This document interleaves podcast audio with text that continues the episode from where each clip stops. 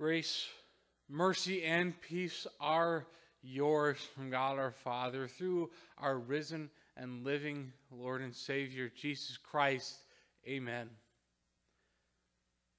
Our sermon this morning is based on the gospel that we heard from John chapter 19 earlier this morning.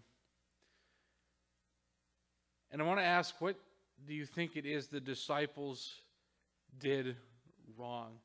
Did they really do anything wrong? I mean, think about it. Are not their actions warranted based on the situations? uh, the disciples were hid in a locked room in fear of the Jewish leaders. the Jewish leaders had already threatened anyone in the synagogue, threatened to kick them out if they were followers of Jesus. And they killed the master. Why would they not kill the servants along after that? Thomas, he doubted, but does it really make a lot of sense for a dead body to just rise from the grave one day?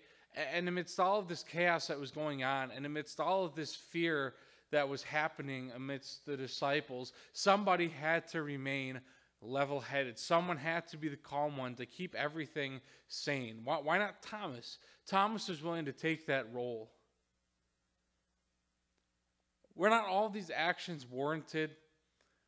What is it that the disciples did wrong? They based everything on their circumstances, which were real.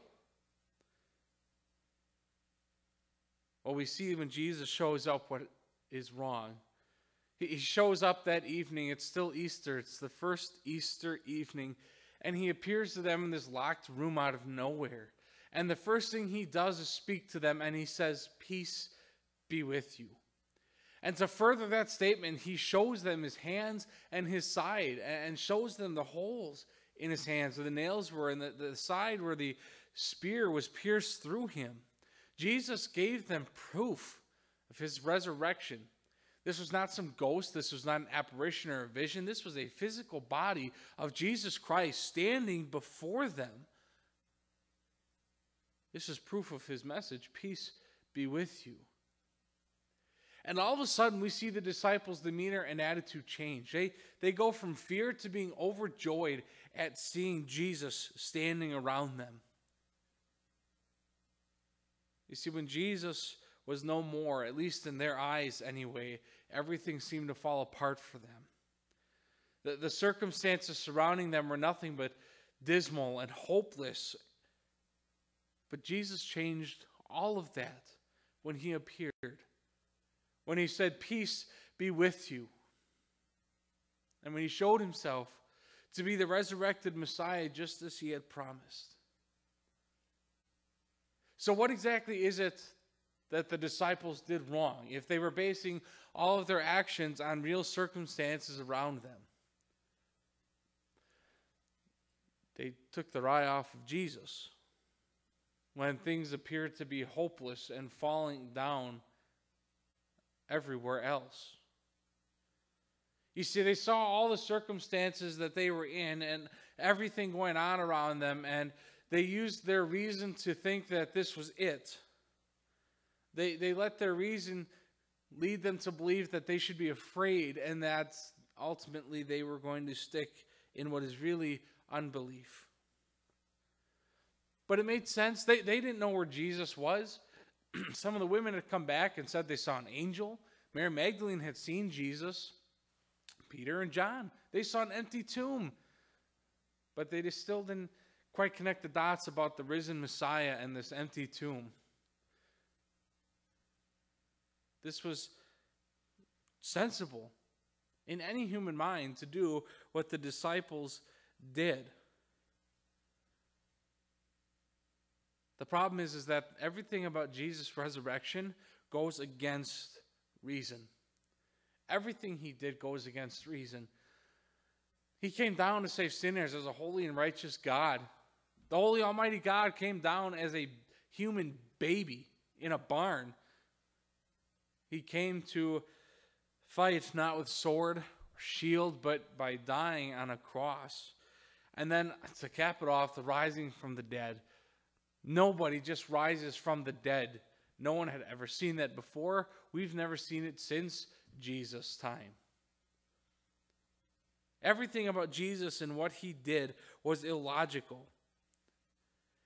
And the problem is, is our reason, which is a wonderful gift from God, we use it to challenge, to think, uh, to invent, and to uh, learn and to discover. It's a wonderful gift.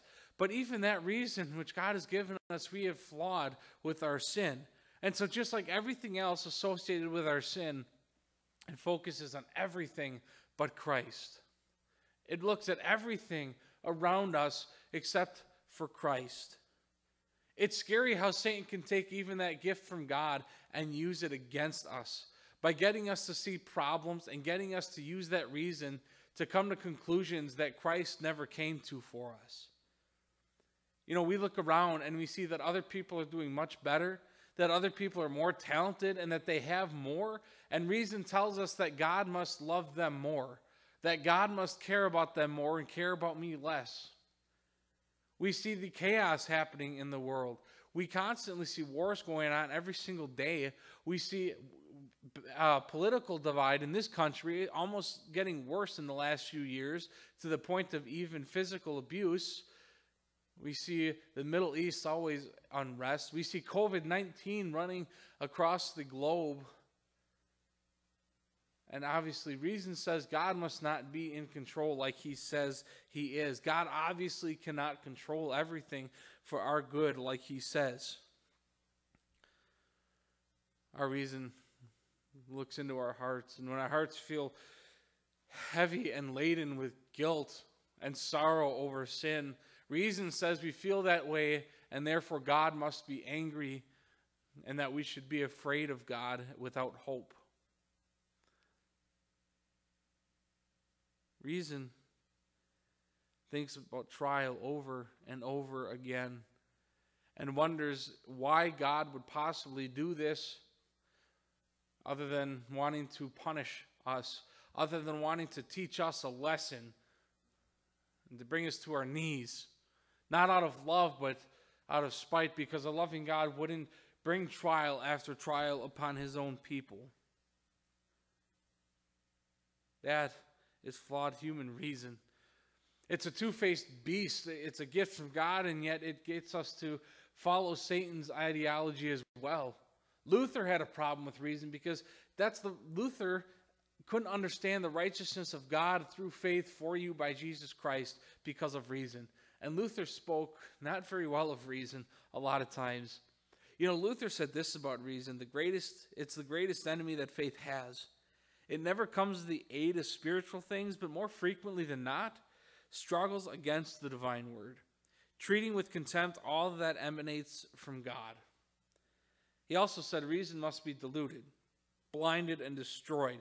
Faith must trample underfoot all reason, sense, and understanding and whatever it sees must be put out of sight and know nothing but the Word of God. That's the important part. Reason must be set aside and know nothing but the Word of God. We, we don't rely on reason alone as Christians. It's a, it's a gift and a supplement to faith. We use it even in uh, doctrinal things when it comes to the Bible. But faith doesn't depend on feelings and sense. No. We can't use what is in our mind logical to believe in what is the illogical.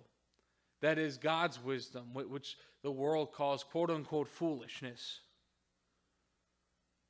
We don't believe because it makes sense in our minds. Instead, John points us where to look so that we look for real answers and real peace.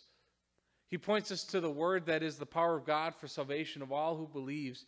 He says this in our last couple of verses this morning. Jesus performed many other signs in the presence of his disciples, which are not recorded in this book. But these words are written that you may believe that Jesus is the Messiah, the Son of God, and that by believing you may have life in his name. You see, if you're looking for peace and comfort and strength anywhere outside of the scriptures about Jesus, you're not going to find it. You can't look for peace where proof for peace can't be found. John points us instead to the scriptures about Jesus Christ, where proof does exist.